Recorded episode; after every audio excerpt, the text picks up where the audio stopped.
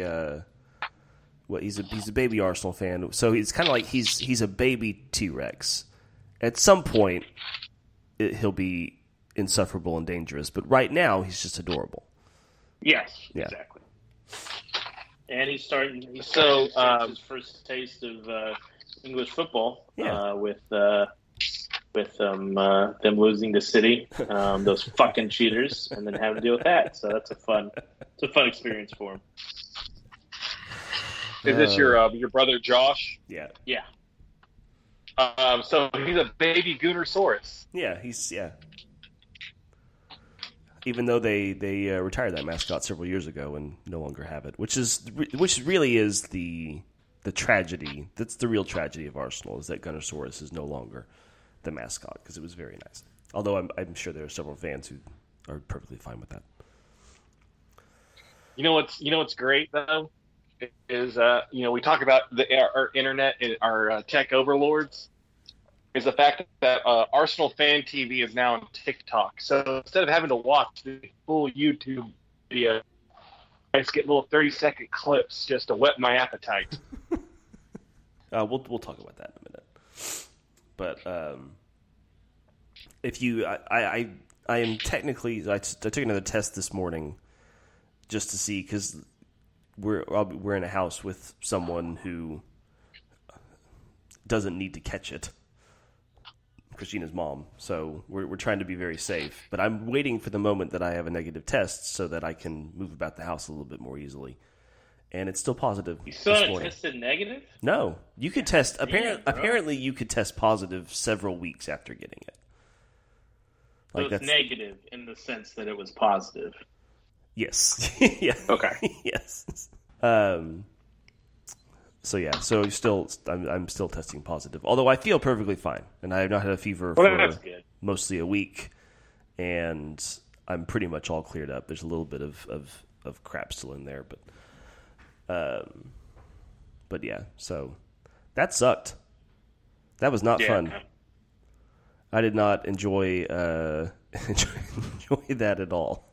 I mean, not that I thought that I would, but I don't know. It also was kind of shitty that after this whole entire time, I went through the entire 2020, didn't catch it. 2021, perfectly fine, got the shot, you know, felt bad for half a day like you do with the shot. Did fine there, got the booster, did fine there. You know, was going out, went through this whole thing where everybody was saying the pandemic's over, even though it really wasn't over. Still didn't catch it. And then, right here at the end, I finally succumbed to the COVID. It just, it was sort of like, it was, it, it was annoying. Like, I, I wish I, if, if I had caught it, I was going to go through this. I wish I would have at least done it at like, you know, a trendy time. This is just so Yeah. not a trendy time to get COVID. This is, that's you- so, that's so You were always 2021. gonna get it at some point, though. Like it's it's everyone's gonna get it at some point. I I mean, it's just it's like the flu. I just assumed that I had got it and then Okay. was asymptomatic and never and had not and and just never knew that I had it. That was my assumption because I'd never I'd never tested positive or anything like that. I just assumed that I had never that I was just gonna you know had caught it but just hadn't didn't show symptoms. So I thought I was in the clear. Yeah. Uh, two thoughts, Caleb. First thought, uh, I believe it's now official. Adam has been replaced with a clone. Um, Oh, uh, okay. the, the first sign was him. Con- the first sign was him converting to a West Ham fan. Uh, the second Okay. sign is his uh, catching of COVID uh, two years after the the the the, the hoax. Um, Okay. so this is this is fake Adam now. And uh, secondly, um, fake Adam sounds a lot like Cartman in the episode of South Park where uh, he caught AIDS, and everyone told him AIDS was really an '80s disease. You know, cancer is more the hot thing right now. With his, uh, I caught COVID. I caught COVID at a non-trendy time. Yes. Well, he's not wrong. I didn't realize that was a South Park joke. Otherwise, I wouldn't have stolen it. Sorry, everybody.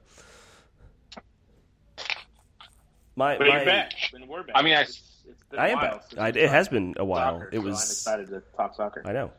I was. I think this is uh, Caleb's way of telling us we should move on. Um, no, but I, I mean, yeah, the the reason for us being out was sort of a combination of ice apocalypse, um, being in the middle of the Gulf of Mexico, and then COVID. It's just sort of all happened at once. Um, but uh, but as you can hear, we are back now, and uh, what a time to be back! Champions League is going on, uh, as Jordan mentioned uh, a little bit earlier, um, and the top two teams in the Premier League have decided to meet finally, um, like you do at in the middle of, of February.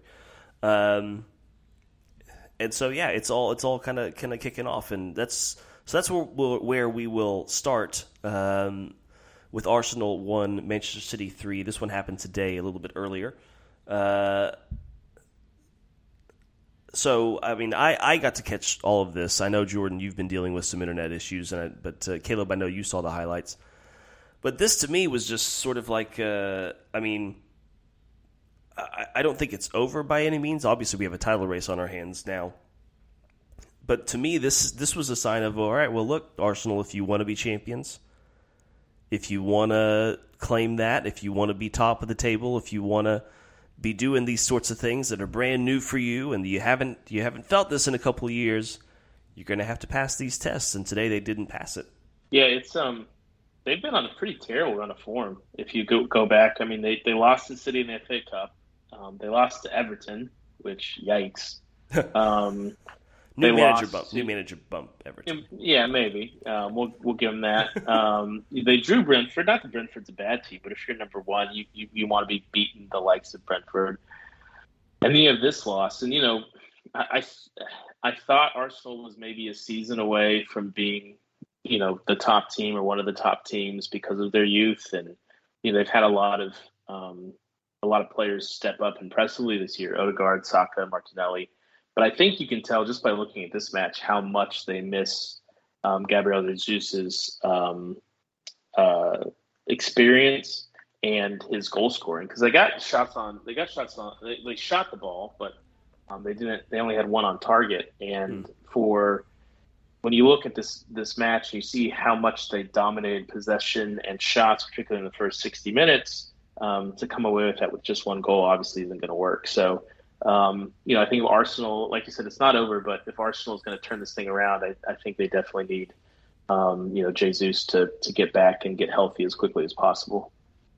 Uh, There was, I think, maybe some signs of of youth tactically as well, maybe from Mikel Arteta, because when it was, I think it had just it had either gone just gone two one or it was one one, but Pep brought on uh, Akanji and sort of went from his sort of strange three two two two one whatever formation that is, um, with the three center backs that can also be wing backs, but also the central midfielders are wing backs or, or, or whatever that is. Um, and they- basically changed from that to like a more conventional, you know, four at the back, two in the or three in the midfield, and three in attack. And immediately it was Arsenal were like, oh no, this is this is different, and like and it just looked so different for City, and they. I, I think that's kind of how they, they got those goals late. Is the tactical change just threw them for a loop, and suddenly City were on top three one. Um, yeah, I mean their goal scoring has has really dried up. I mean that front three, um, you know, with Martinelli and with Saka, and you know even Eddie Nketiah has had some moments this season, but they they're just not getting the goals. They're, it's it's just not happening for them on the other end. They've got some really good midfield play, and even defensively, I thought they looked decent today up until the end. But the fact that they, they can't put it in at the other at the other end, um, it, it's I think that's really hurting them right now. Um, Jordan, like I I know you haven't quite had a chance to watch much or all of this yet, but what do you make of this this sort of slide by Arsenal? Is it a a sign of youth? Should we have seen this coming? Is it temporary? I mean, the title race is still on, but right now it just it sort of looks like everybody sees Arsenal in this title race except for Arsenal. I, I, I do think it is uh, the lack of uh, experience among like the entirety of the Arsenal squad, and also I think it is the um, it's a lack of uh, incoming transfers during the January transfer window. I kind of feel like Newcastle United actually has the same problem is that you have a decent core. However, what truly separates like the the title winning teams is the ability to add players and bring players in at key moments and you know change the you know change the energy of the squad you know whether it needs to you know you know calm down or you know up the intensity you know you need you need to you know keep things fresh you know challenge your players. And i kind of feel like arsenal uh, is you know stuck in a little bit of a a little bit of a rut now, rut uh, rut right now. Um, and does it uh, i just got a question. Does it require like the uh, the city group uh, to be under like you know financial fair play charges for them to actually like oh okay now it's time for us to challenge for the title because it just seems like they've kind of uh, stuck their middle fingers up in the air and just you know turned it up a notch you know they're playing with a level of, uh, and I'll, I'll, talk about the Aston Villa game too. There, um, when that Ollie Watkins goal went in, you know, you, you saw there was like just a switch with the City team, and they just like, okay, now we're done playing around. And I kind of feel like they've kind of been doing that this season for a little, you know, for the for the most part, kind of playing with their food a little bit. Is uh, you know, is this the time of the year where Pep uh, and you know the experience they have in that squad. Uh, you know, De Bruyne, uh, Gundogan. Um, do they just turn it on and, frankly, you know, are the team to beat? Well, I don't. I don't think it's even necessarily. I mean, their experience obviously plays a role, but to me, a big thing this time of year for City, one of the advantages they have, one of the significant advantages they have, is their depth. I mean, all you have to do is look at this game. I mean, you have Arsenal, who's been the front runner in the Premier League for months now. Um, you look at their the comparative benches. I mean, even in this game, I mean, Pep was able to bring, he, he could have, he did bring on many of these players, but he had Kalvin Phillips, Aymeric Laporte, Julian Alvarez, Phil Foden, Rico Lewis. There's no other team in the Premier League that comes anywhere close to that kind of depth, other than you know maybe Liverpool if they're completely healthy, which is a very rare thing. So. Um, Chelsea. Yeah, now. I mean, I, yeah, Chelsea. Yeah, yeah, yeah. Well, Chelsea's depth is is playing overseas and other places. Um, so to me, like we're fun, we're at the point of the season where City can really lean into their really impressive depth. And to your point, Jordan, some of these other teams, Newcastle, Arsenal, didn't quite load up maybe as much as they needed to. Um, and so it's going to be a dogfight because um, you know, Man City is going to be able to to any losses they have through injury or other things, they're going to be able to really overcome that fairly in a fairly straightforward way. So um, it'll be interesting to see, but uh, uh, I, I I don't. This does not bode well for Arsenal and the rest of the league. Obviously, um, I think their only hope is that uh, City uh, gets uh, kicked out of the Premier League or something in the next uh, six months because this this looks like uh, City's definitely on the rise. We'll talk about that uh, in a minute, but um, you know, Jordan, you mentioned Arsenal in, in the transfer market. I, am going to disagree with you a little bit there because they brought in Leandro Trossard, who was apparently had a want away moment at Brighton, and and so he got in. But they also got Jorginho from Chelsea, who played in this game, and I thought was one of the better players. I mean, he he's one of those who he can he can serve you in stopping an attack and then just immediately starting one, and I saw him do that a couple of times uh, in this one. Um, but I, I tell you who really disappointed me in this one for Arsenal was Granit Xhaka. He just seemed so indecisive in key moments. And there was a moment where he was in on goal, and they were they were they had this sort of thing working. I think it was actually right after City had taken the lead, and it was a very similar situation where the ball went out wide, then it came back inside, and he had a couple of players to his left that he could have passed to, but he he decides that he's going to shoot, and at the last minute, I can't remember if it was Ake or Dias or somebody, they they sort of slide in there, and he hesitates, and he freezes, and and they tackle the ball away, and now they're going the other direction. And that's just so uncharacteristic of him or any Arsenal player this season. They just looked so disconnected at times during this game. Um, and and and uh, I didn't see all the Brentford match, possibly even against Brentford. Um, although they were a bit unfortunate in that one, and that VAR had some, uh, let's just say, interesting moments this weekend.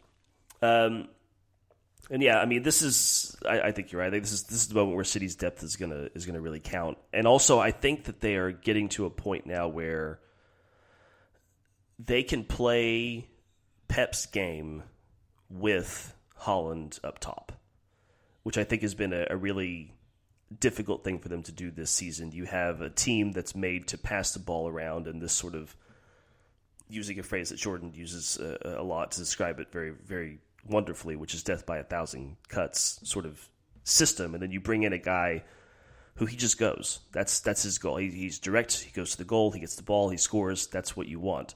And the one thing that you have to do in this Pep team is pass.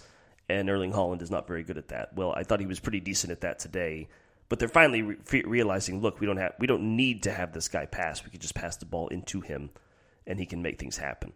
Um, and he he did that a lot today. Um, I'll tell you, it's a rough day at the office when Jack Grealish scores. I just said that was the. he had a good, especially a on that game. week. It, it, was such a weak little fucking strike, and it bounced off someone, and then he acted Tomiyasu. he won.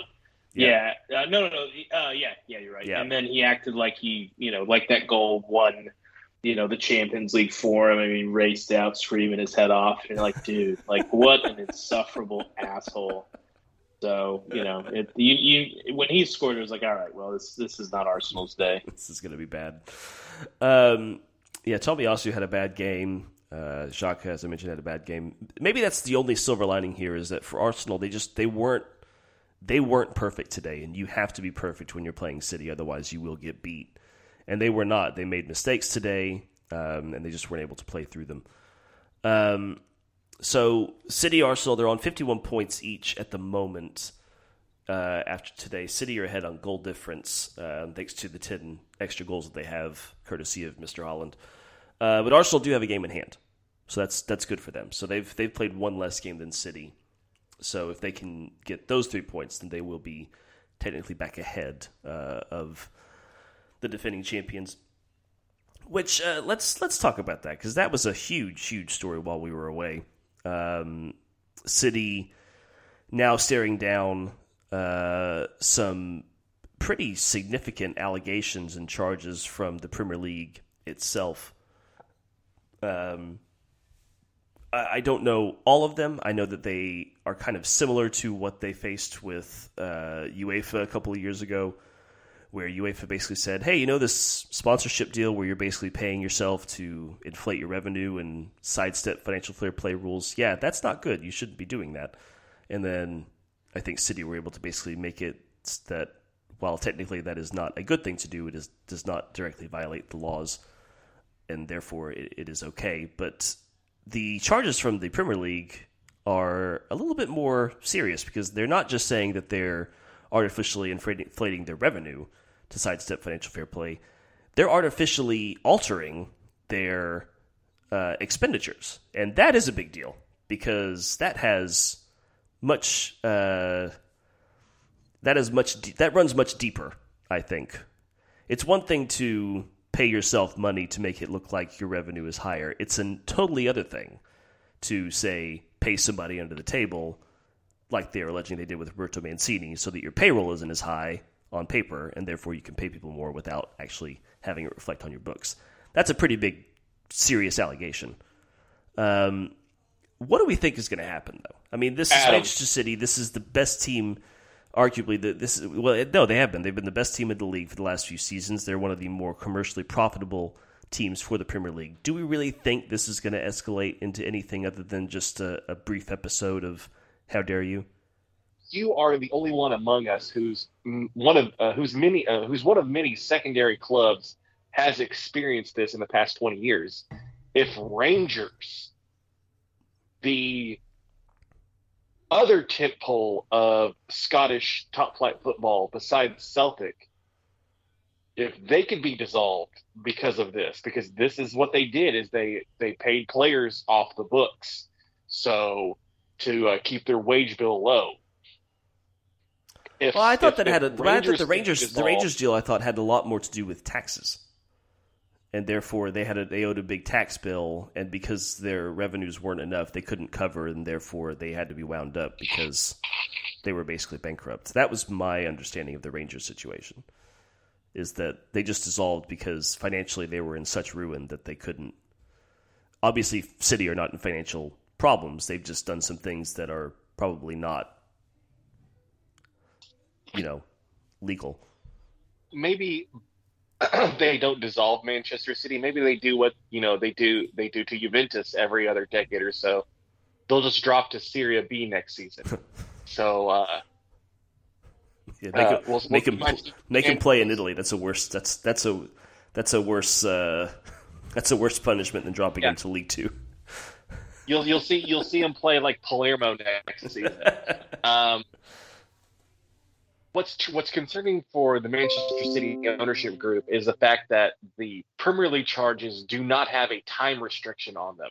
Uh, a, a, key reason why they uh, received a fine from UEFA was because, uh, uh, you know, these violations occurred outside of the uh, the time frame that you know UEFA can prosecute in. So that's what's most concerning is these go back basically to the takeover in 2009. Right. Um, now, I don't know if they're going to uh, strip titles, but if in the course of the investigation, the, uh, you know, in the course of the prosecution, uh, it comes to light that the uh, you know the violations are very heinous, they might, which would then you know make for an interesting proposition. Do you uh, do you uh, award the, the the the title to the second place team of that season, or do you just vacate it? All right, calm down. And it's you're you're you're, no, you're, you're channeling Liverpool fans at this point, who have somehow no, no, found I a way to make this happen. No, I'm just saying. I'm just that that that is a possibility. Dissolution is a possibility. I do think that there is a slight possibility that they may have to vacate some titles. Um, doesn't uh, if if City actually, you know, did not if, if, if we went back in time isn't this an interesting butterfly effect if City did not violate, you know, financial fair play the first time? Um, does Newcastle United in 2011, 2012, do we make the Champions League? Um, so does it's it's an interesting thought. It's an interesting, you know, uh, you know, uh, thought game you could do down all the things that could have been altered if City, you know, did not violate the rules, which uh, they're alleged they're they're alleged to have violated. Did financial fair play? Well, maybe not. The UEFA financial fair play existed back then. I don't know if they existed when Newcastle were about to go to the Champions League. I would. I will say this. I mean, they're, they're playing. To, oh, go ahead, Jordan. I mean, they're claiming violations of, of, of, regulations going back to that time. That time, Adam. Hmm. Here's why I don't I mean, like that thought why... experience. That, I don't know. It's it, this. I don't like. I don't like this the same reason that I don't like going back to adjudicate fouls in the buildup of a goal. Is that you played the football, the results were what they were, and that's what that that is what they were, and that's you know, then that's it. You can't go back and, and look at that. I realize that this is different because City have, have, you know, done some shady things here, or at least allegedly they have. But I don't know. I just uh, I I I start to roll my eyes when people are just like, well, what about this and what about this and what if they, you know, what if you know, what if we negate all of this and it's like, all right, well, what if the Premier League didn't exist in the first place and we're still in the old Division One? I mean, I can just keep going back if you want. So I don't know. I that so, that kind of that stuff annoys me from the perspective because I know Liverpool fans have been all over that about oh, this means we've we've won these titles and things like that. It's like, God, grow No, up, no, no. stop it. But but to your to your question on like what do you think is going to happen? Like I think it's important to remember that like this isn't the allegations which were laid out last week are the result of years Yeah. of behind the scenes and in court combat between city's attorneys, which are formidable, and the Premier League. And to Jordan's point, um, the Premier League doesn't have the time restrictions. They can go back to however far back they need to go, and um, effectively and and and uh, ding you know City for for those violations. And the other the other aspect of it is the other reason City's in such hot water is not just because of the things they're alleged to do, um, over reporting advertise or uh, over reporting um, uh, revenue, um, not reporting um, you know payments to Yeah. um, Roberto Mancini. The other reason is because they've basically been stonewalling the Premier League, and so it's kind of one of those things we get when we have, um, you know, college football where programs get in trouble. You get in trouble for the initial thing, but when you try to kind of stonewall and prevent the investigation, then you get into much worse trouble. And so that's one of the reasons why I think that we could see some really serious um, repercussions for. Uh, for City because um, you know the Premier League is pissed. This has been very expensive, and they're kind of both all in at this point. I mean, it's possible that this is it's possible that this reignites the Super League in some way, and you know, City in a few years isn't playing in the Premier League. Yeah. Which is another side of this, I think, and and I, I'm not. I don't want to make it seem like I'm saying, well, we just we should just accept it and move on for the good of, of everybody because that's obviously not right. If City are in the wrong here, then they should be punished, and and and that's the way it should happen. But I'm glad you pointed that out, Caleb, because I think at the root of this is the long term financial health of English football, which you talked about before, especially when it comes to the lower leagues, is not in that great of a shape at the moment. Um, and it really has some to do with the pandemic, but mostly to do with just unsustainable business models.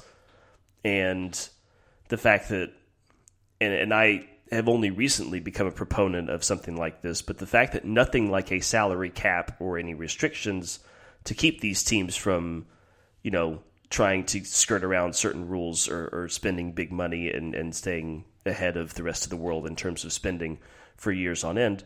Nothing like that exists. And so it's it's a lot more hands off than than US sports leagues. And I just wonder if the the better solution is to have something like that where we say, okay, City and all the other teams, this is what you need to abide by now so that we can have a much better control over this instead of, okay, here you go, guys, we trust you, and then having to go back and say, wait a minute, what the hell did you do here? And, and having this whole entire, uh, you know, years long investigation only to find out that the best team in your league has been thumbing their nose at you and, and spending whatever the hell they want. Um, I mean, I agree. I mean, yeah. you have to do something because Yeah. if you allow these clubs, a the the gap between what some clubs are able to spend and what others are is enormous. It's so obviously ridiculous. that's that's very problematic. And then the other thing that's problematic is you know these clubs will spend themselves into insolvency. We're Yeah. seeing that with Barcelona. I mean, they will spend themselves to the point where they are beyond bankrupt Yeah. and and then you know in, in some clubs um, not not barcelona because they have resources but other clubs have gotten to the point where they don't own their own pitch. They're not able to i mean clubs are going to fold and, and that has tremendous long-term repercussions of the communities that support these teams. And so i agree with you. Like the future of english football depends on the premier league being able to say to clubs like um, you know, Manchester City, you can spend X amount of money and go no further. And Yeah. maybe something more like a soft cap is Yeah. the way to go. Yeah, yeah. I, I don't know. And maybe maybe I, I just use a salary cap just for you know general. Per- I mean, maybe that's not it. Maybe it's some other other sort of mechanism that we can use. I don't know. I'm sure that has both good both good and bad things. But I, I, I do think something like that is needed. And yes, I understand what you're about to say, Jordan. Go ahead. Okay, so if we institute a cap, um, then are we do away with relegation and promotion? No, Because you, you can't do that. You're going to have to. Are, are you going to institute? Then are you going to institute the same cap uh, at a certain percentage across all uh, you know divisions of professional football in England? Well, yeah, you would have to. I mean, it would have to be something that So was then- universal. then- you would have to do it. You would have to do it across across the field. I mean, this is not going to be clean. Like nothing like this is going to be. It's it's going to be messy and it's going to be annoying and it's going to be honestly. it- to be completely honest, what has happened in Spain recently, where they've changed the way that they're the the the money is going to clubs. And and it's I think that I think that has caused Spanish football, the Liga in particular, to kind of stagnate and to have some issues um, it's sort of caused them to stagnate and have some issues. I think the league, the Premier League, is going to have to have something like that, and it is going to suck for a while. But that's just the way that it is because long term, that's that's where you're going to have to go. I mean, and there are obviously mechanisms in place that need to be taken into account because if you do something in a way that you know it's done in American sports, it's not going to work because we have things over here like drafts and closed leagues and you know ex- uh, uh, mechanisms for expansion and team movement that they just don't have really over in the UK. So it's you know it, it's not going to work the same. But you do need something because this is not sustainable and it's not going to work over the long term and it's just it, it's it's going to get worse frankly i mean it, it, it just is and you need something that's going to allow a team like Newcastle to still spend money from new ownership and to still be able to, you know, grow as a club from that new ownership. You need something that allows for that to happen, but also prevents a team like City from trying to skirt the rules because they're a little bit more strict than what you have, and also saves a club like Portsmouth from getting bought out by a supposed rich owner only to find out he doesn't have the assets that he said he did and almost disappearing into oblivion, which is exactly what happened. They were very, very fortunate to still have their club. So uh, you need something in place that is better than the current system because right now it's sort of a live or die by fire, and and it's not it's it's not going to work over the long term, especially as more and more money goes into the English game. So uh, I, I don't know what that is, but I do think that's that's at the heart of, of this this whole issue with City. Yeah, I agree. I mean, I think that um,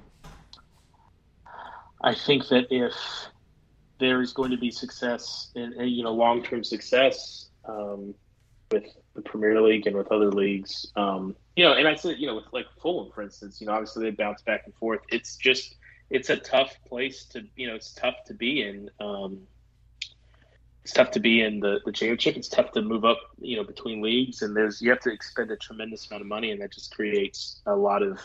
A, it opens up the need for filthy rich owners, which is obviously often problematic, and then it also um, incentivizes you to lie about stuff. And so, Yep. having a system like I will say this about him, and I'm not saying like the Premier League needs to adopt American sports techniques, and I don't think there's any issues in American sports, but we don't ha- you don't have these kinds of issues in profession in Major League Baseball or in the NBA. You have other issues, but you don't have stuff when it comes to spending money. Um, you know, we just don't have those issues. Um, Yeah. Maybe teams don't spend enough money, like the Oakland A's, but you don't have you don't have like New York Yankees pretending like they get more advertising revenue so that they can, you know, uh, uh, so that they can spend more money on free agents. Like you just don't have that happen. And, and for Sign The Aaron Premier Judge to a long contract. right. and so for the Premier League to, you know, which is an incredibly successful, you could argue the most successful sports league in terms of worldwide fandom, to not have something more consistent in place there, to me, just doesn't make any sense. Yeah, yeah, I agree. And, it, and it's it's it's got to be a unique system because this is a unique league. But you need something, otherwise it's just going to disappear. I, I don't know what you can do. I think what would have to happen is probably you have to vacate titles. That would, I mean, that would be the only, that'd be one thing you could do to you know stop a team from doing this is just remo- strike it from the history, like it never happened. Yeah, I mean, I, they could definitely do that. I still, I don't know. I, I still think you also need It would be need to make sure and have something in place. It would be, it would be very deep. It would be like Texas A&M, you know, that football national championship before World War II. uh, but I mean, it, that I I think that that would be a reasonable solution without you know fundamentally changing the financial structure of you know the premier the premier I think the you know the the, the system the system the uh, the issues play, plaguing top flight English football. You know, outrage out, outrageous transfer fees. You know, teams you know teams seemingly to spend beyond what their revenue is, i.e., Chelsea. Now, how uh, how they got around that is the fact that you know uh, Todd Boehly annuitized these contracts for like eight years. So obviously spreading that that you know that Yeah. transfer free across the entirety of the contract. Now, however, I think if that if for some reason that player does get moved on, that transfer free does get loaded back into that season's financial books. Interesting. Um, so they're sort of tied to this. Well, because I, yeah, I, yeah, I really believe I really believe that's how it has to work because there would be, sh- Yeah. I mean, um, I, I, because I, I mean, I don't believe there's a financial structure in place like having like dead cap, like the NFL. So I think it would have to make sense that if, if like if, if for some reason you annuitize like this this player's annuitized transfer free, um, if you move them on in four years, last four years of that of that uh, the, the you know that last half of that transfer free gets pushed in five years uh, uh innings. Um, Busting, busting out some big words for this uh, it's this it's podcast. it's- yeah, uh, I, I got my thesaurus. um, I will say it was a Um, lot. It was a lot of fun this weekend is- this is- um, when West Ham played Chelsea, and I saw the the Chelsea lineup, and I was like, "This is a brand new team. Who are these guys? what happened to uh, what happened to the rest of them? This is. Are we sure this is Chelsea Football Club?" Um. Uh. uh, I was going to say uh, this, well, this is a serious issue. Um, we're definitely going to discuss this more. Maybe as the uh, proceedings, you know, happen in the summer, maybe we dedicate a, you know, a to Manchester City League. So we need to we need to get a lawyer friend. Yeah. Uh, uh, do you see Jordan Pickford's gap on? Did y'all did y'all see him on that on that Mohamed Salah goal? I did not watch the uh, the Liverpool match on Monday. I didn't catch any of it. Although I did see there was all I, all I saw was there was a really good counterattacking goal where it was basically looked like at one point Liverpool were about to concede, and then suddenly Darwin Nunez just took off down the left and put it in the middle, and Salah did solid things and, and scored. That's that's the only part of that game that I saw. So that was the first goal. Uh, ironically enough, um, Everton and Liverpool kept it tight, like a uh, like a typical Merseyside derby, throughout the first 39 minutes. Uh, that sequence you're talking about, uh, Everton was up for a corner. Uh, Tarkowski puts it off the crossbar. Yeah, there, header that. Yeah, off the crossbar. Uh, Darwin Nunez uh, just honestly, I think you know we talk about Darwin Nunez being a bust, or uh, no, I, I I wouldn't say a bust, a flop. yeah. No, he hasn't he hasn't lived up to the expectations that were placed on him.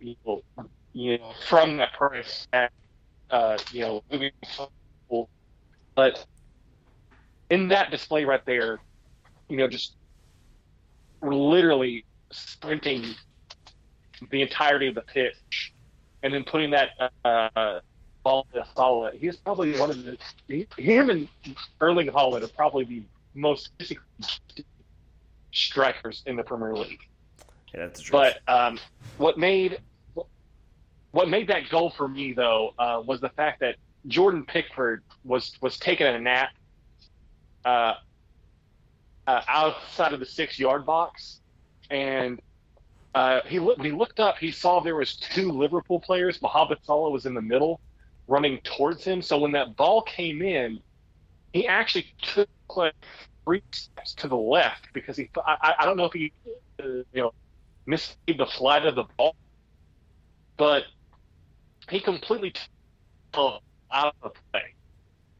And you know me, when Jordan Pickford screws up, I'm I'm there. I'm all I'm all for it, and it was hilarious. now that we're talking about Everton, let's talk about the other half of the table and the fact that Leeds have decided to dispense Oh, yeah, of, of uh, Jesse Marsch. Uh, yeah, no. Why this late in the season, especially given the fact that other, really the only other managerial candidate would have been like you know considered has recently you know recently signed with Everton. So why would you pull this trigger now? Well, and I, I, I don't think the Leeds fans ever liked Jesse Marsch. I don't think they ever were convinced that this was the guy that was going to help them out. I know that he he did a great thing in keeping them alive last season, but I just don't think that he he was never a Leeds guy, and that's not entirely his fault. Um, uh, I don't know if that's any of his fault. This is just what the Yorkshire people do. They they have their people and they they they have their ways and they they usually stick to them. But I mean, being a point out of the relegation zone um, probably doesn't really help. Another thing that doesn't help is the fact that they haven't won a game since, at least in the league, since uh, let's see, before the Premier League or before the World Cup break, I think is when it was. Um, I mean, they've had a couple of good draws here and there, but their only wins since the break have come in the FA Cup. They beat Cardiff and they beat Accrington Stanley. Uh, who were they exactly? No. Um, yeah, I think the last the last Premier League win that they have was on November the fifth against Bournemouth, and that was a four three win. So I'm thinking that's not helping. Um, a pretty hefty winless run, especially against teams that you probably should be wanting to beat. I mean, Aston Villa is probably on that list. Brentford's on that list. Notting- Nottingham Forest definitely on that list.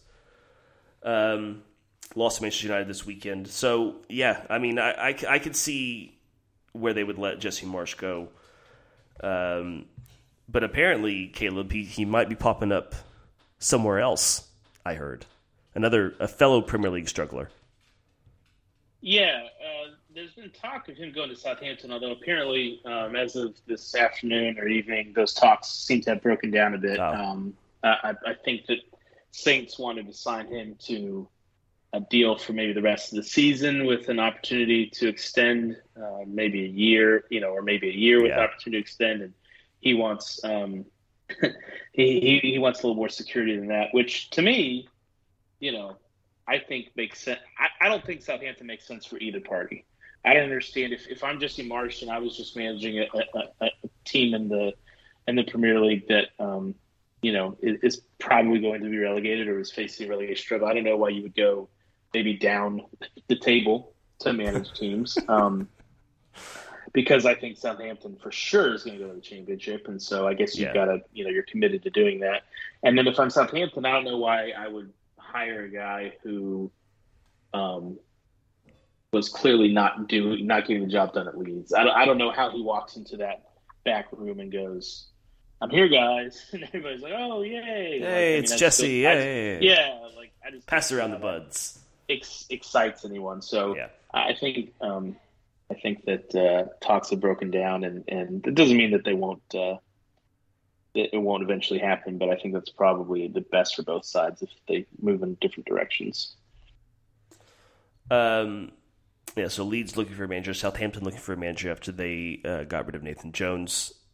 But I'm not really sure why they appointed him in the first place. Um, so yeah, Saints not looking good. It's not looking great for Leeds. It's not looking great for Everton. Uh, defeat uh, for them uh, against Liverpool on Monday, but uh, they have a much more winnable game coming up this weekend. They take on Leeds at Goodison Park. That one's obviously going to be a very, very uh, big matchup. Um, you know, it's been a while, guys. Uh, let's um, let's let's take a step back. Let's talk about our teams for a little bit, and then we can move into some some results and some some Premier League weekend results. We'll do some top shelf picks for the first time in a while. Uh, but uh, Jordan, let's just start with this past weekend. Um, a bit of a frustrating result for Newcastle down on the south coast. Eddie Howe returning home uh, to uh, the south coast where he was born and where he first spread his managerial wings. And it ends 1 1 against Bournemouth. Um, what. What what do you make of, of this results, and how are you feeling right now about uh, Newcastle and their chances at the at the top end of the table? I'm concerned. Uh, honestly, uh, coming off the the West Ham game and then you know now Bournemouth, it, it, it kind of seems like Newcastle after you know after making the Carabao Cup final and uh, and losing uh, Bruno Guimaraes for three uh, three domestic matches, um, have kind of lost their uh, intelligence. Um, it almost looks like in this four three three um, that they they they're lacking a bit of creativity, uh, specifically from the midfield, and I honestly thought um, Newcastle played a little bit better but it looked like in the second half when we brought on Anthony Gordon and kind of dropped into a 4 2 3 1. Um, because I like Sean Longstaff. Um, I like Joelinton, but I just I, I feel like if they're going to, um, you know, you know, work in the midfield the best, I, I, feel like they need to sit back and be a little bit more defensive. Uh, and you know, allow uh, you know Trippier, you know, to get further up the pitch and you know, s- you know, stay up there and you know, cycle possession around. Um, again, I'm happy. You know, we're still in we're still in fourth. Um, we still have a game in hand, plus a game against Manchester United left.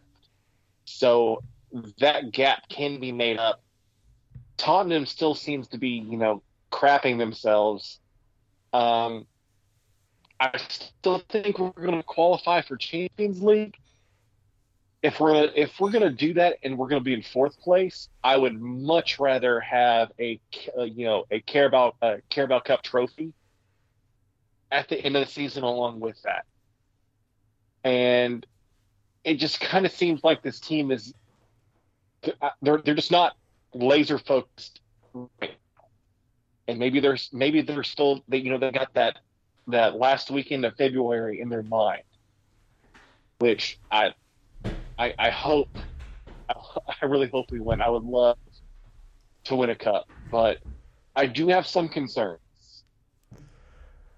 Yeah, it's just I don't know if if you, you use the word stagnation, but it just kind of it feels that way. It feels like they rode this big wave of momentum and that that even continued after the World Cup break and they were looking great. And now it just seems like it's kind of stopped a little bit and everybody's sort of waiting on what this is going to mean when really you got to you got to make it what it means. And That's what the players need to understand. Um, scored again though, which was nice. So it's good to see him back on the score sheet um, and and still doing still doing well. And in fairness to you, you did you did come up against West Ham at a time when we're we're doing a very a very nice heel turn uh, off the back of of uh, the the sudden resurgence of the Moisaya. Um, so yeah, no, I I mean, obviously West Ham have kind of stopped their slide. Uh, we're still still a little bit too far down the table uh, for my liking, um, but a good result against Newcastle. I'll take that any day, a point from uh, from from St James's Park. I really kind of thought we probably should have tried to get more from the Chelsea game. We were at home. I feel like there were times we could have won. It's just the brand of football that Moyes is playing this season. I just don't like. It's too defensive. It's too. It's just too. It's too cautious, and I feel like the squad that we have, we deserve to a bit more. We we deserve a, a longer leash. The players deserve to kind of throw some caution into the wind. Um, well, it's kind of hard to do that when half of your side is out with injury. Um, one-one draw against Chelsea this weekend. Again, yeah, I take it. It's not too bad. Would have been nice to have turned that into a win. Um, because now we have to go to Tottenham this weekend, and they're in need of points too, for a very similar reason that Newcastle are in need of points. So, not uh, an unwinnable game, obviously, because as Jordan said, Spurs are, are doing very, very well at crapping the bed. A 4 1 loss uh, against Leicester City this past weekend. Um, and then they lost against AC Milan yesterday in the uh, in the Champions League um, uh, in the first leg. So they're not doing too hot right now, but um, uh, still we we need points, and I don't know if we have enough games to where I where I could comfortably say we're going to get those points because we still have to play Manchester United, we still have to play City, we have to play we have to play Manchester United twice. Uh, we have to play teams in down in the relegation zone like Leeds. We have to play Brighton. We uh, it's it's it's just uh, we have to play Liverpool. I mean, it's it's uh it's it's not going to be a, a, a very good run in. And then we've still got Europe. We've still got whoever we play in the whatever it's called Europa Europa second tier your, your the your the Europa Conference League. So um so yeah so it, it's we've sort of we've we've stopped the slide, but we're still looking down, and it's so it's still not a very comfortable feeling. However, that uh, that pales in comparison to what Fulham are doing this season, which is looking really, really, really nice. Caleb, a two 0 win this past weekend against Nottingham Forest, I think is what is Yep. was it? Yeah, yeah. Yeah, William, William, which man, nice. he's Uh, yeah, yeah. He still got it. yeah. Um, he's he's still got it. Those those days with the black eyed peas have, have done him some. Uh, it's done him some good. He's he's still got that good form. That's Sorry. terrible. Uh, I had to go for yeah, it. what's funny is um, if any Fulham fan was like, "I knew William would do this before the season started," they're a fucking liar because all of us were like? you don't what? I don't under, I don't know why. Uh, you know, like, well, maybe we can get something out of him, and then, um, you know, of course, uh, he's been he's been really fantastic. Um, uh, and then uh, Manor Solomon scored uh, his fourth, Yeah. first goal of the season, so it's really nice to see him back um, playing and playing regularly. So, yeah, Fulham seems to be kind of full strength for the most part. Only worrying thing is Mitch hasn't scored in a while, but you know he's he's always bound to score. Um, but we're pretty we're pretty fully healthy. Um, uh, Solomon's back; he's playing, although he's not. He, and he started a cup tie for us. Um, Sasa Lukic is on the team. Um, Cedric's on the team. Harry Wilson is healthy. Um, so yeah, just feeling Tim Ream's playing the best soccer of his life. João Palhinha is playing fantastic soccer. Williams playing great soccer. Um, Kenny Tete um, has just been shutting people down, um, which is always fantastic to see. So yeah, it's been a really um, it's been a really good uh, really good season so far for Fulham. Really good stretch. Um, next game Saturday we play Brighton, which is obviously the team right above us. We're tied on in uh, points, although they have a couple games in hand, so that'll be a really challenging tie for us. And then um, you know, an interesting run for us: Wolves, and then Leeds in the FA Cup, and then um, uh, hopefully another win over Brentford um, in March. So yeah, it's a good time to be a Fulham fan. Feeling good. We had a little bit of a, a run there where we struggled, but any any year you can take four points away from uh, you get four points out of Chelsea is a good year. So we're pretty excited about that. Uh, all right, let's let's have a look at what happened this past weekend, and then we'll get into this weekend and some of our picks for uh, the next round of top shelf picks. So, in case you missed it, West Ham and Chelsea finished one one. Palace and Brighton also finishing one one. Leicester four, Spurs one. That was a lot of fun to watch. Southampton won, uh, Wolves two. Actually, it wasn't because I really need Spurs to take some points off of teams like Leicester, and they, they let me down. They they just letting everybody down at the moment. Arsenal won, Brentford won. Uh, Fulham beat Forest two 0 Bournemouth and Newcastle. That was the late game on Saturday. That finished one one. Manchester United uh, played Leeds twice in one week, took four points off of them. They won 2 0 at Elland Road. That one felt like a good old fashioned classic English football match. The the atmosphere was great. It was wonderful, and then Manchester United uh, scored because Marcus Rashford is just on fire at the moment. Uh, later on Sunday, City beat Villa three to one, and then of course on Monday, Liverpool beat Everton two 0 in the Merseyside derby. So that leaves the table looking like this. We already mentioned it. Manchester City are at the top at the moment on 51 points, but just behind them, still on on uh, also on 51 points uh, with a game in hand, are Arsenal in second. United are in third. Newcastle are in fourth. They are five points back from City. Jordan, however, you have a game in hand, as you pointed out. So not over yet. Tottenham are in fifth on 39 points. Brighton sit in sixth. Uh, Fulham are even on points with them. So I was going to say a point behind. No, they're in seventh. Brentford, Liverpool, and Chelsea round out the top of the table. Aston Villa sit in 11th. Palace, Leicester, Forest, and Wolves are pretty comfortably outside of the relegation zone. Um, not necessarily completely out of it, but um, West Ham, much too close for comfort on 20 points. Leeds in 17th on 19 points. And then your bottom three are Everton on 18 points, Bournemouth on 18 points, and then Southampton at the very bottom on 15 points. So let's check out this weekend. It starts on Saturday morning at 7:30 a.m. Eastern Time, bright and early. Aston Villa versus Arsenal. Uh, Arsenal. Sorry, Villa. You, are the first one to face the angry men. Um, Arsenal smarting from that defeat uh, that they suffered to City today, so they'll be at Villa Park, and that's going to be on USA Network. Uh, Wolves versus Bournemouth at uh, 10 a.m. A couple of 10 a.m. games here for you. Uh, Brentford versus Palace. Everton versus Leeds is on USA Network. Forest versus Manchester City. Brighton against Fulham, and then Chelsea hosts Southampton at Stamford Bridge. Uh, it's another late Saturday kickoff for Newcastle, but you're at home this time, Jordan, and you get uh, Liverpool, so that'll be a fun one. To, uh, that's at 12:30 Eastern time. That's on NBC and Peacock. On Sunday, we start out with Manchester United versus Leicester City from Old Trafford. That's at 9 a.m. And then 11:30 a.m. Eastern Time, Tottenham versus West Ham. Uh, that one will also be on USA Network. Um, I do apologize, guys. We have to do this li- live. I did not do the top shelf picks today. Um, one second. I can't, can't find this. There we go. So um, let's just do this by committee. What games do we want to pick this weekend? I think I, so. First of all, let me. I think Liverpool versus or Newcastle versus Liverpool should be one of them because I'm really interested in that in that one. So that that would be my pick. Anybody else want to want to chime in? Um, let's see. Looking now. Uh, well, this is selfish. Fulham Brighton are your six and seven in the league. That actually, that actually is would be a good one. I also like that one. I, I like it. We'll do Liverpool. We'll do uh, Fulham versus versus Brighton.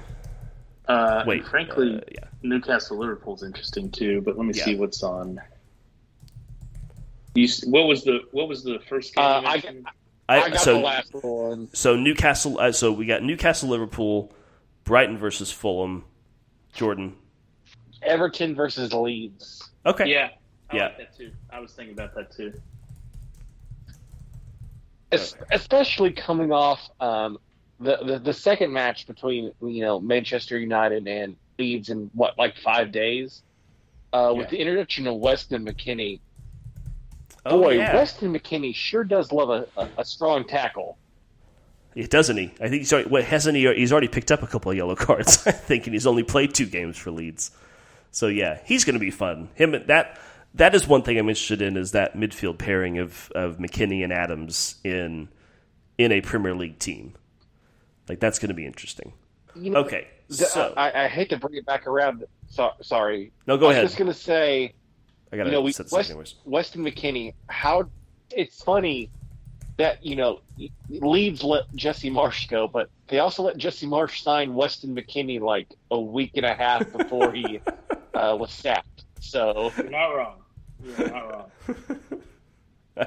so weird. It's like, hey, boss. Okay, bye, boss. Uh, so apologies, I can't really catch people up on on it. I haven't done the math yet, but uh, we still have an FA Cup fourth round to throw in uh, to this whole mess. Um, but uh, so here, so the games that we got this weekend: Newcastle versus Liverpool, Brighton versus Fulham, and Everton versus Leeds. We'll predict them in that order. Caleb, you are first up for the top shelf picks this week this weekend, and asterisk officially, uh, even though I haven't taken into account the FA Cup fourth round yet, you are still top of the table. So, uh, give us your picks: Newcastle versus Fulham, Brighton versus Fulham. Or, well, Newcastle versus Liverpool, Brighton versus Fulham, and Everton versus Leeds. Uh, so you know, Liverpool not great form uh, for them, although they did win last week, and obviously they've got to go up to the Toon. So, Hmm. give me Newcastle in that match. Let's say two one. Okay. Um, uh, Brighton Fulham is really interesting. Um, Brighton's favored in this match. They've got a much better um, uh, a goal difference than we do, and like I said, they got a couple games on us. But man, Fulham is playing so well, and we're we're we're full strength. Um, you know, it's not at home, so I would say give me a two-two draw there. I think would be I think we would be happy with that. Um, and then Everton Leeds is interesting. Um, I, is who gets the, who gets the new manager uh, bump in this matchup? Is is Sean Dyche still? Leeds haven't named one, so That's true. That's true. They haven't. uh, they could name Um, one in the next few days, and I think that would work out for them. But yes, Sean Dyche, the the Sean Dyche effect might still be in effect in in uh, in effect, and they are at Goodison Park. They are. That is true. Um, yeah, and and I think you know, I don't know. They're both they're both pretty terrible. Um, I'm going to say that's a nil-nil draw. I think that's just a brutal nil-nil draw game. I think that's what we're going to have to deal with there. All right, uh, Jordan. Newcastle versus Liverpool, Brighton versus Fulham, and Everton versus Leeds. Give me your picks, please. Um, it is uh, one 0 to the Toon. Okay. Um, Yep. Brighton versus Fulham. I'm gonna say two one Fulham. Okay. I, I I think Fulham has found a nice run of form here. Um, and then Leeds Everton because I am a real American. I'm going with the, the uh, I'm going with uh, the United Leeds of America. One 0 Um, Picking so both Newcastle. uh, Leeds United and uh, Fulham, Fulham. That's uh, that's about as American as you can get when it Yeah. comes to English football. It's, it's the two new American states, Fulham and uh, and Leeds. Um, I'm going to go. I, I think Newcastle versus Liverpool is going to be a must watch. I think this is going to be a knockdown, drag out. I think uh, Newcastle are going to try and, and kind of in in the in the fairest terms that I can put this, Jordan. I think Newcastle are just going to kick the shit out of Liverpool. I think they're really going to try and, and just show them what Northern football is all about. But I think it's going to be fun to watch. I think it's going to be and actually. I think there's going to be a lot of goals in this. I think it's going to be three two to Newcastle. Um, I think they- they'll they'll just about they'll they'll edge it. It'll be a fun one. Uh, so three two to the Toon. Brighton versus Fulham. Um, yeah, I I like that pick of two two. I think it's a good one. I think Fulham are going to be up for it. I think Brighton. I don't know if there's a better team in the league right now than Brighton at the passes that just go straight into that channel in front of goal. I mean, they they are so direct. It's they're so fun to watch. I think it's going to be another good game, two two uh, between Brighton and Fulham. And I like Leeds. Uh, I think the pressure is going to get to Everton. I don't think Sean Dyche is going to like uh, um, what he has to face at his new home. Um, I think it's it's just I don't think this Everton team are equipped to deal with the type of pressure that Leeds are going to put them under. I think there's going to be mistake after mistake. Um, looking to you, Mr. James Tarkowski. I think it's going to be two 0 to Leeds at Goodison Park. Um, and then hopefully West Ham can get the job done against uh, against Tottenham and take advantage of that defeat to Everton. So, yeah, there's my picks. Um, all right, we're back. Back after a, uh, a a prolonged winter break. Again, I I apologize for that. That was not planned. But as you can hear, I am I am well. I am up, and uh, and I'm I'm excited to get back into the football. Uh, anybody watch the Super Bowl? I asked that like like we're not American men. Of course, we watch the Super Bowl. Yeah. I, I, it was Uh, it was good. Good game. It was good. Right. But Thank God. To what? No, the right team won. Thank God, and I don't care how the game. Uh, I don't care how the game ended, as long as the Philadelphia Eagles experienced nothing but sadness and disappointment. that's all I care about. Yeah. I believe it's I have a lot of hate in my heart when it comes. I have a lot of hate in my heart when it comes to various teams across multiple sports. The Really? Eagles rate Couldn't tell. one. Yeah. Like, um, it was it was I don't know. I I have my reasons for not entirely liking the Kansas City Chiefs. I think they've sort of turned into a bandwagon team up here in Oklahoma. Um, whereas the, the, the, the, the bandwagon team in Oklahoma used to be the Cowboys. Now it is very much the Chiefs. Um, but uh, no, I thought I thought it was good. I I didn't like the ending. You know, I, I just I don't know. It just kind of felt it kind of felt cheap, but I mean, them's the rules. You know, it's kind of like when you take the ball into the corner and sort of run out the clock when you're ahead in in you know in in Premier League football. I mean, you just that's just kind of the way that's that's the way the game is played, and then when you get to that point of the game, you do what it takes to win. So. I am impressed that the Chiefs player decided to slide and not score the touchdown instead of scoring a touchdown to the Super Bowl and, and being selfish. I do think there's some there's some redeeming qualities in that story, but it did it did feel kind of weird that they were able to just kind of run the clock out and then get the field goal and that's it.